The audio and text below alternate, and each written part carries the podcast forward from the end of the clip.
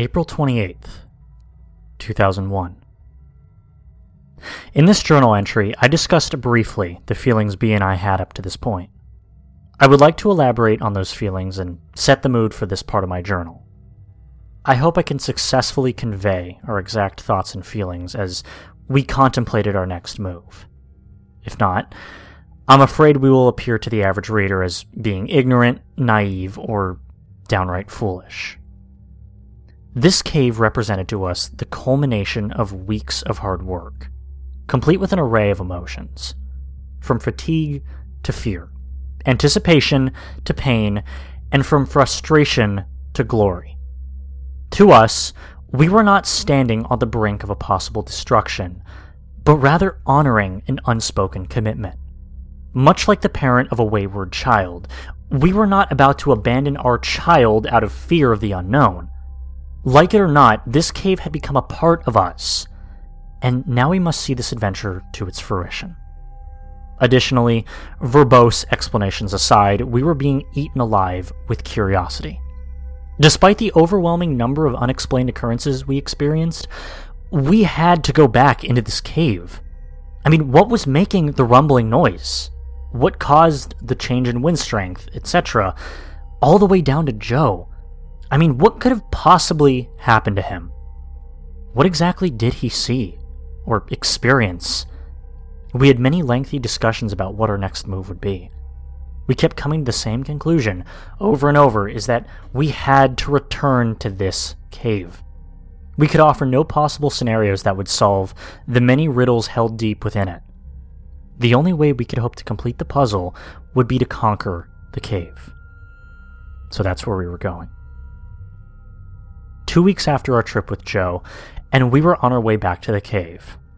To prepare for this trip, we contacted the local cave rescue group and got permission to borrow their low voltage two way phone. The phone consists of two transceivers and a long spool of thin wire. I would then be able to unwind the wire as I went into the passage and stay in contact with B the entire time. We also thought that it'd be a good idea to take a video camera into the new passage. I purchased a case that would protect my video camera from dust, as well as sharp rocks.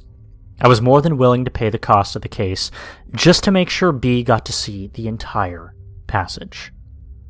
My head was doing fine at this point. I still had a light red line to mark the spot where I tried to break the rock with my head. uh, I never did go to a doctor, but it was a very painful experience. I have thought about what would have happened if I had been able to go into the passage with Joe you know, he was a changed man after he came out. I've been calling his house nearly every day trying to talk to him, but he won't answer his phone. B called his work, and a mutual friend told him that Joe called in sick two weeks ago and hasn't been there. He said Joe warned his boss that he might be out for a while. I haven't stopped by his house twice. The first time it looked like someone was home, but no one answered the door. The second time his car was gone, and there were no lights on. I hoped to talk to him before this trip, but but it didn't work out. As we were rigging up the rope to descend into the cave, I felt something for the first time. It was weird. I just didn't want to go into the cave. It was not a feeling of foreboding. I was not receiving some premonition. I just had no desire to enter the underground world of the mystery cave. I didn't share this feeling with B at the time. Even though I had no desire to go into the cave, I knew we had to. So I double checked my gear and slipped over the edge of the cliff. Right from the beginning, it seemed like the cave did not want us to be there. Nothing, and I mean nothing, went smoothly. Every time we tried to clip a carabiner or tie a knot, or attach something to the rope, we had to do it two or three times to get it right. Fortunately, we recognized this and made sure everything was safe and secure. As we slowly made our way down, we were continually bumping into the side of the cave, or stumbling as we walked, or dropping things. You know, we finally reached a point where we stopped to gather ourselves before continuing. Our load was relatively light, but it's just, we were taking forever to get into this hole for some reason. Well, finally, we did make it. We checked the camera and phone to make sure that they survived the trip. We tested everything, and I gathered the gear I wanted to take into the passage. Then it was time. We looked at each other, but said nothing. Then I turned to face it. As I twisted my body to begin entering the tomb, I desperately hoped it would be the last time I would contort my body to enter this claustrophobic nightmare. The trip through Floyd's tomb surprisingly went smoothly, figuratively speaking. After I got through, we took several minutes to get everything passed through to me. I got suited up and tested all the equipment. The phone worked like a charm. I videotaped the squeeze, and then the first section of the new passage. Since I would be unable to tape while I crawled, my plan was to crawl to the next section, then stop and film some more. I could video what I had just been through, and then video what I was going to crawl through next. That way, I could get each section from both ends. I was starting to feel pretty good about this trip. You know, I felt a sense of personal satisfaction at being able to provide a way for B to see the fruits of his labor. It was awkward lugging the camera and unrolling the phone wire while trying to crawl, but I knew it would be worth it though. The small formations were too small to show up on the video. With normal outside lighting, it would be no problem, but with my headlight as the only source of light, their effort was futile. The crystal formations turned out quite nice, though. They were easily large enough and made for some pretty good footage. I took advantage of the film stop and checked my phone. It was comforting to hear someone's voice deep within the passage. We chatted briefly, and then I unplugged the phone and prepared to continue. The phone resembled an oversized, regular phone more like the ones you would see in war movies. When I wanted to talk to B, I would just plug in the phone into a special jack on the spool of wire. The power source was on B's end of the phone, so it was always turned on. The reception was as clear as a normal phone, and that reassured me. So I continued forward. Even though progress was slow, it was definitely steady. Things were pretty good until I reached the round rock. Once again, I got a strange feeling, just like the last time. I looked around carefully, but saw nothing to be alarmed about. I proceeded to film the entire room. I got good shots of the round rock from all angles. I got the walls, ceiling, and floor to the best of my ability. I even got some pretty good tapes of the figure on the wall. It was difficult to make out exactly what was on the video, but you could definitely tell something was there. After I taped everything to my satisfaction, I moved toward the end of the room to prepare to explore new territory. At the far end of the large room was a passage that led to darkness. The entrance was about a foot lower than my head, and it looked like it continued at that height for as far back as I could see. I ducked under the ceiling and prepared to see new sights. The walls of the new passage were darker than the rest of the cave to this point. The floor was made up of the same type of broken rocks. The ceiling had the same type of near perfect arch as in the old section of Mystery Cave. It almost seemed out of place in the jagged atmosphere of a cave. You know, I could only see back about 30 feet or so where the passage appeared to make a right hand turn, so I thought this would be a good place to check in with B. It took a couple of beeps before he answered the phone, but once he did, his voice was crystal clear. It sounded like he might have been snoozing. Had I been gone that long? Uh, anyway, he said that he was doing fine and that I could take as much time as I needed. I thanked him and hung up. His patience had been wonderful during this whole project. He spent a lot of time just waiting for me while I explored this passage. I was glad he was still willing to sit out and wait. I hung up the phone and started to film the new passage. Then it happened. From behind me, I heard the scraping noise. It was loud. It was close. It was coming from the large room I had just left. I wheeled around to face whatever had made that noise. When I did, I lost my presence of mind and stood up at the same time. Crunch! My helmet crashed into the passage ceiling. My light broke and I was buried in the heavy darkness. Pain shot through my neck and down into my back. The helmet had protected my head, but my neck was nearly numb from the impact. Fear enveloped me, and my knees began to weaken. I slowly and involuntarily slumped to my knees. I gently set the camera down as I began to see stars from the pain in my upper back. The scraping noise only lasted a second, and now the only sound I could hear was my own panic inspired breathing. Not only could I feel the fear thick upon my chest, but the darkness seemed to hold me in place. I felt like I was vulnerable from every direction. I wanted to turn and look behind me, and To the side of me and in front of me, everywhere I looked, I just saw black. Finally, I broke the stupor of terror long enough to reach for an alternate light source, the mini mag on my helmet. I twisted the light to turn it on, but when I did, I nearly cried. I had forgot to put fresh batteries in, and now I could barely see more than a few feet. Still, it was better than nothing. I immediately began shining the light with all of my might into the large room.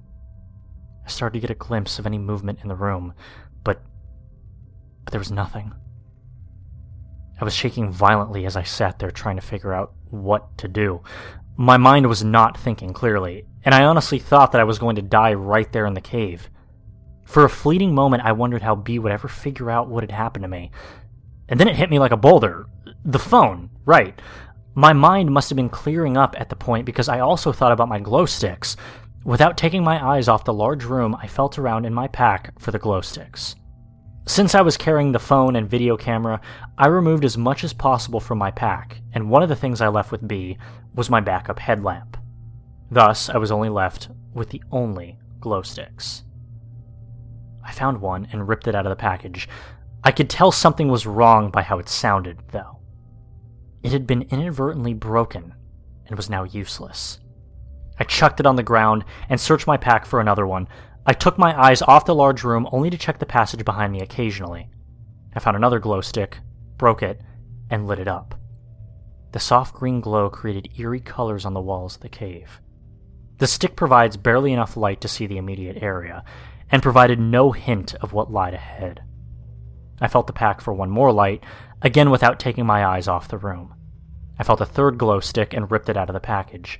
After breaking it to make sure that it worked, I hesitated, then threw the glow stick into the large room. The throw was a perfect one, and the stick sailed through the length of the room. In the brief moment that the light traveled throughout the room, I saw nothing but cave walls. The absence of anything unusual did nothing to ease my state of panic, at the far end of the room, I caught a brief glimpse of the round rock as the light bounced on it. Then the light went behind the rock and seemed to disappear. I was still shaking, but at least I didn't see anything. Still, there was the noise. I used the glow stick to light the phone reel, and with fumbling fingers, I managed to plug my phone into the jack. I put the phone in my ear and heard nothing. The, the usual beeps to indicate connection with the other phone were not there. Terrified, I pulled the phone from the jack and reinserted it. Again, silence. The line was dead. What could have happened? I just talked to B. I found myself nearly sobbing with fear. I knew the only way out of here was back the way I came, but but something was there. A third attempt at making contact with B met with the same results. I tried to think of another plan, but I could only focus on the memories of the grinding sound that I had heard. In my weakened state, I slumped against the side of the passage, breathing like I had just finished a race, never breaking eye contact with the shadows of the large room. As my shoulder touched the wall, I had a powerful jolt of pain remind me of my collision with the roof of the cave. Despair, agony, and terror. I can't say exactly how long I sat there, but my feet were tingling and my knees were sore. The pain in my back crept lower, although my neck felt no different. I resolved to make an attempt to exit this evil passage. I knew if I waited too long, I would lose what little light I had. I attempted to stand, but did not have the strength. I crawled slowly to the near end of the large room, dragging my pack beside me. Using the walls of the cave, I was able to slowly stand up, though not straight due to my sore back. Still breathing rapidly, I slowly advanced through the room. I wound up the phone wire as I went. My eyes were staring straight ahead, straining for any signs of movement. With every step, my light would cast ever changing shadows on the wall, keeping me busy trying to look at every single one. My eyes burned as I realized I had not blinked for many minutes. How many? I don't even know. How long had this been going on? The only sounds I could hear were the crunch of my feet on the broken rock and the wheezing of my breath. As I wound the cord, I could hear the squeak of the wheel, with each turn bringing me closer to the tomb, closer to B. closer to safety. The short trip through the room took an eternity. As I passed the crude drawing, it seemed to glow, as if offering some sort of warning. I don't know what the drawing represented, but everything about this cave seemed to instill fear. Toward the far end of the room, I could see the round rock dimly at the far reaches of my light.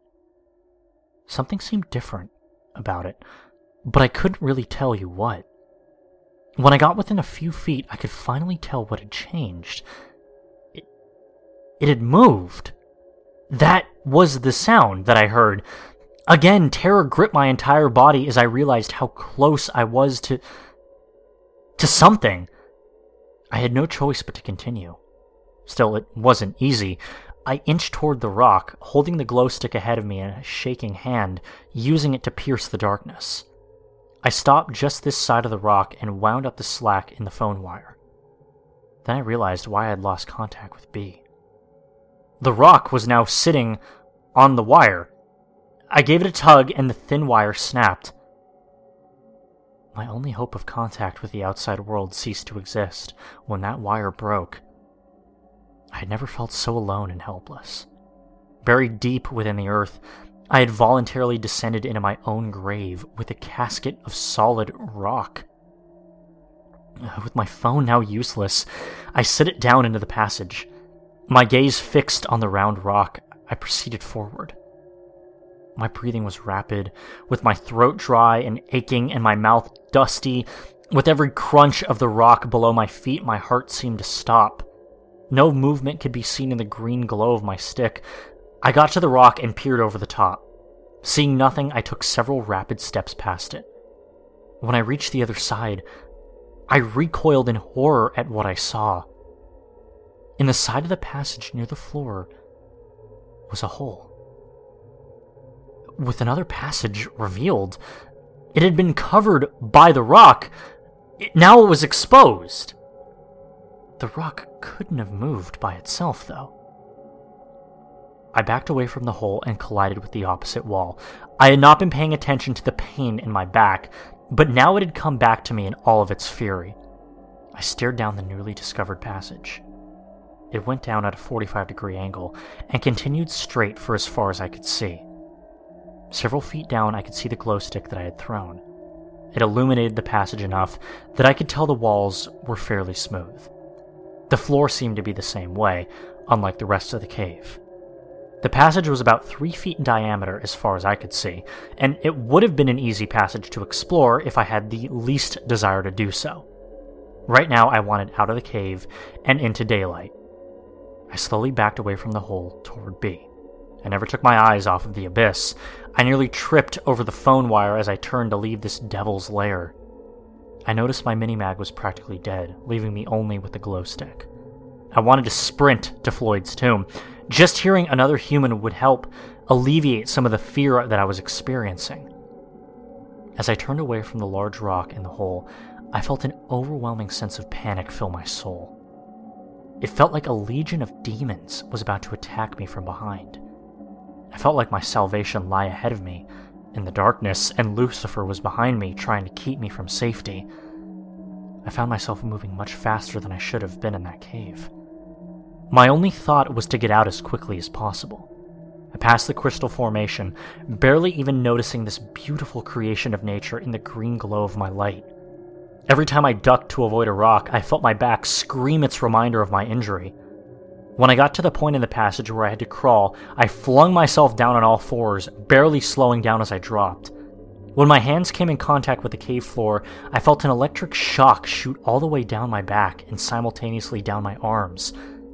For the first time since this nightmare had begun, I let out a scream. I crumpled down and lay there on the rock, with new levels of pain manifesting every time I inhaled. Whimpering from fear and pain, I tried to listen to any other noise in the cave. I could feel the silence pounding in my head. I knew from previous trips that B was still out of earshot, but I was close. Forcing myself to move, I winced as I pulled my body onto all fours and started to progress along the cave. I still held the glow stick in my hand, but I had ceased checking behind me. Now my focus was ahead of me. I reached the point where I could yell to B, but I didn't make a sound. I didn't want to stop long enough to talk. Finally, I reached the last stretch of cave before the squeeze, and as I was crawling toward the beginning of the tomb, I called out to B. He answered back.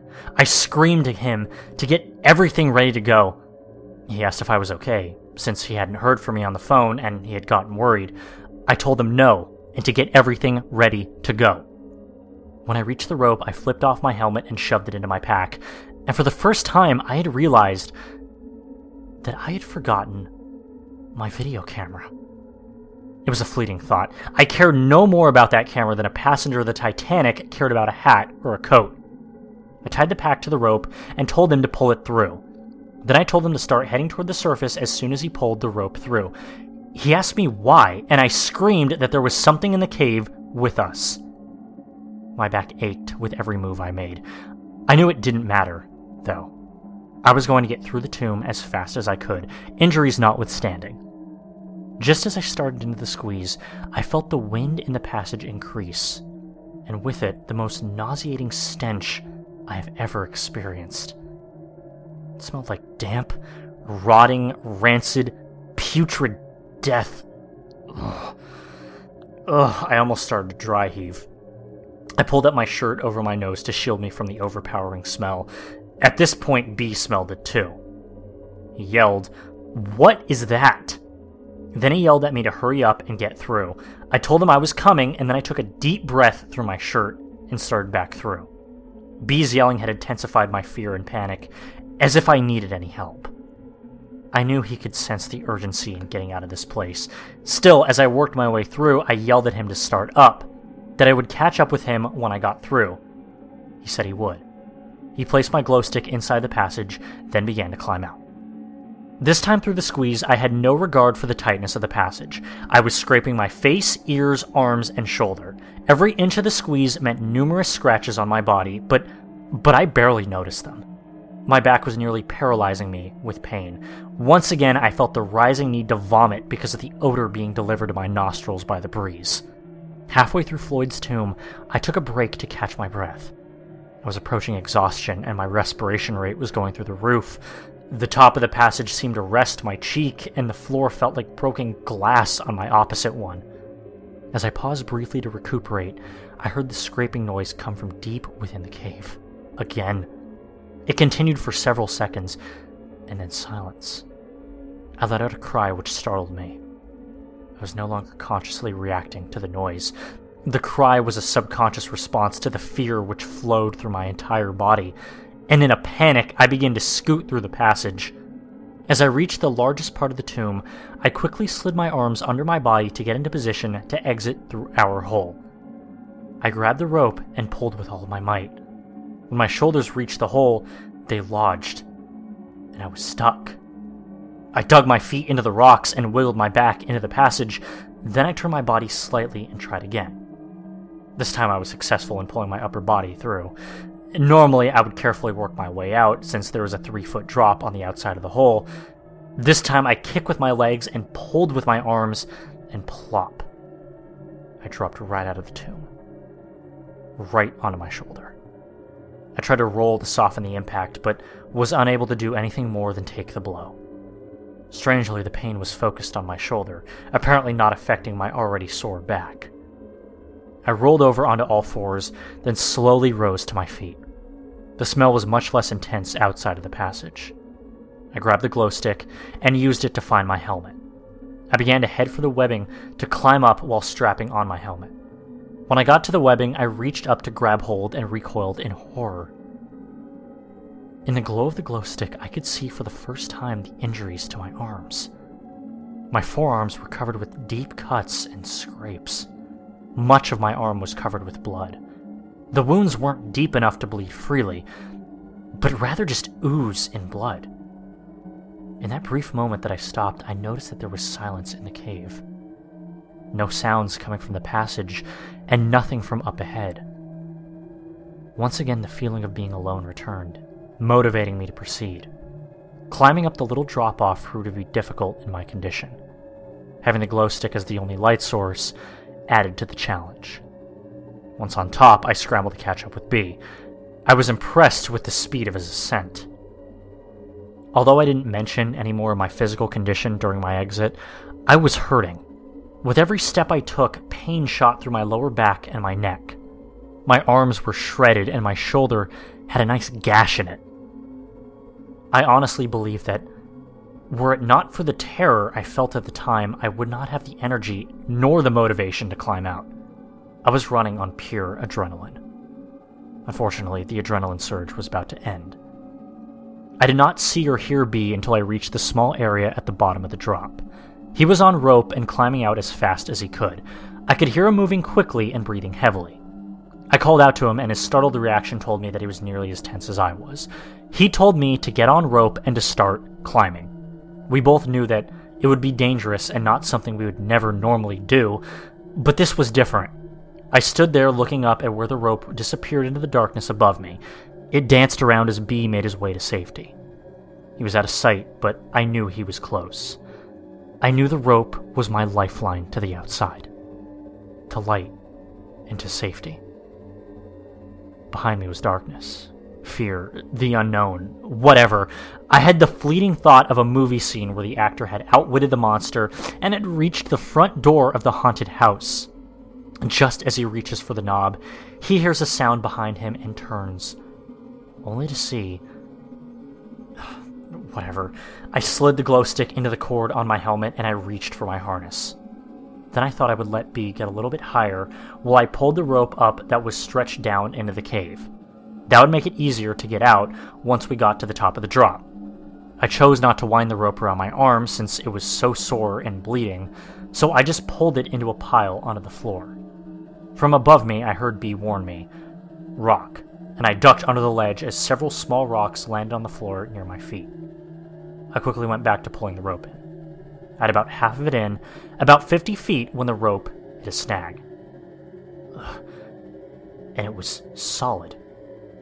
There was no way I was going to crawl back in to release it, so I decided to just forget the rope and get my harness on and get out of the cave.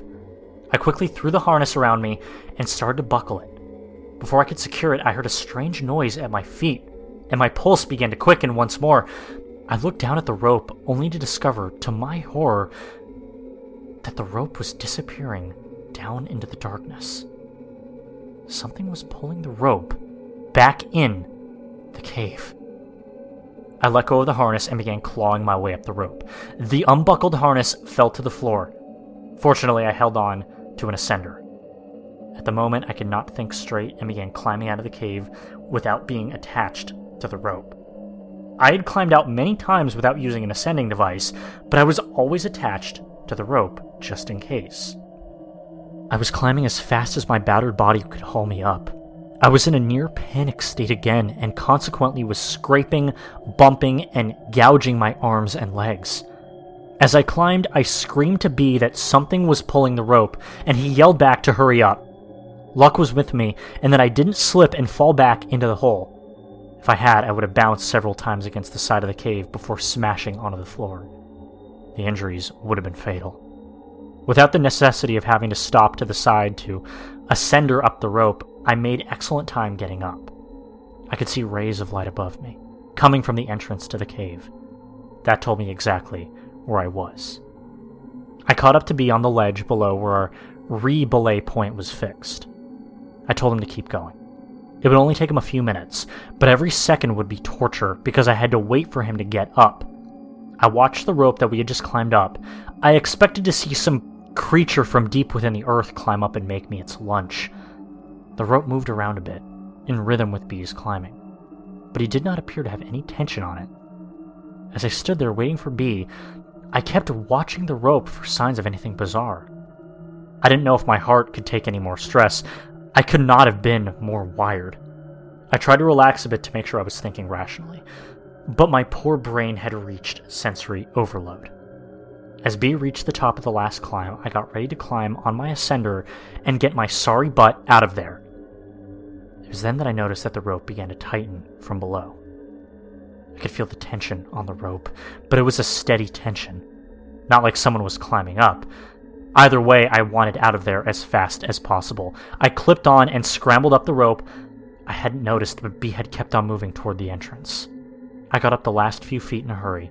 I just unclipped and kept on moving, leaving the rope behind. By the time I got to the entrance of the cave, in daylight, B was almost up to where the rope was anchored. I wanted to get up so bad I almost started to free climb without clipping onto the rope, and I could see B was almost up, so I clipped on and started up. I almost didn't even make it up. I had just started up when I nearly collapsed from exhaustion. I managed to recover enough to pull myself up the last few feet, and as I climbed, I could hear the tension on the rope manifest itself by the stretching noise in it.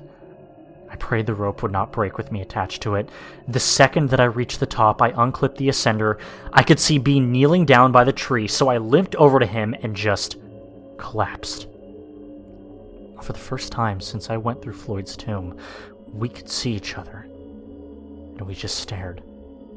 I knew I looked pretty bad, but didn't know that B was in such bad shape.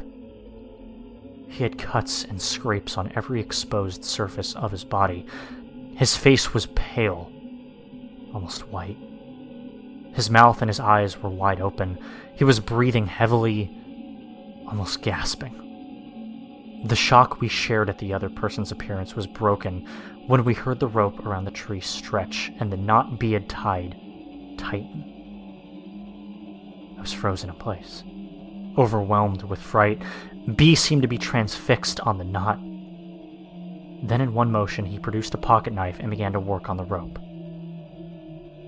It is amazing how a person's state of mind can alter the perception of time. I'm sure it only took four or five seconds to sever the rope from the tree, but it seemed like an hour.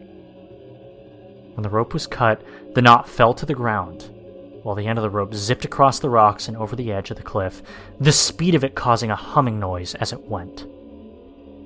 As soon as the rope was cut, B let out a cry. He dropped the knife and fell backwards. Watching the rope fly over the edge brought the feelings in the passage back to me. I got up and headed towards the truck. I noticed B was still laying there, wide eyed, staring at the point the rope disappeared.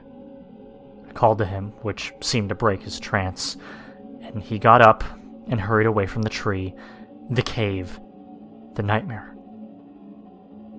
Neither of us said a word all the way home. It is now four days after our trip to the cave. It has taken me four days and dozens of attempts to get this entire experience written into my journal. Every time I started to write, I recalled the terrible feelings I had, and I just couldn't write anymore. I felt compelled to continue, but I can still feel it. I can still feel the pain. I wanted to document the unbelievable events while all the details were fresh in my mind, but but I could still smell the stench. Still experience the terror. Even typing for my journal has taken hours. I would like to write more, but it'll have to wait. Even now, with several days between me and the event, I can't relax. I can barely concentrate. That's all for now.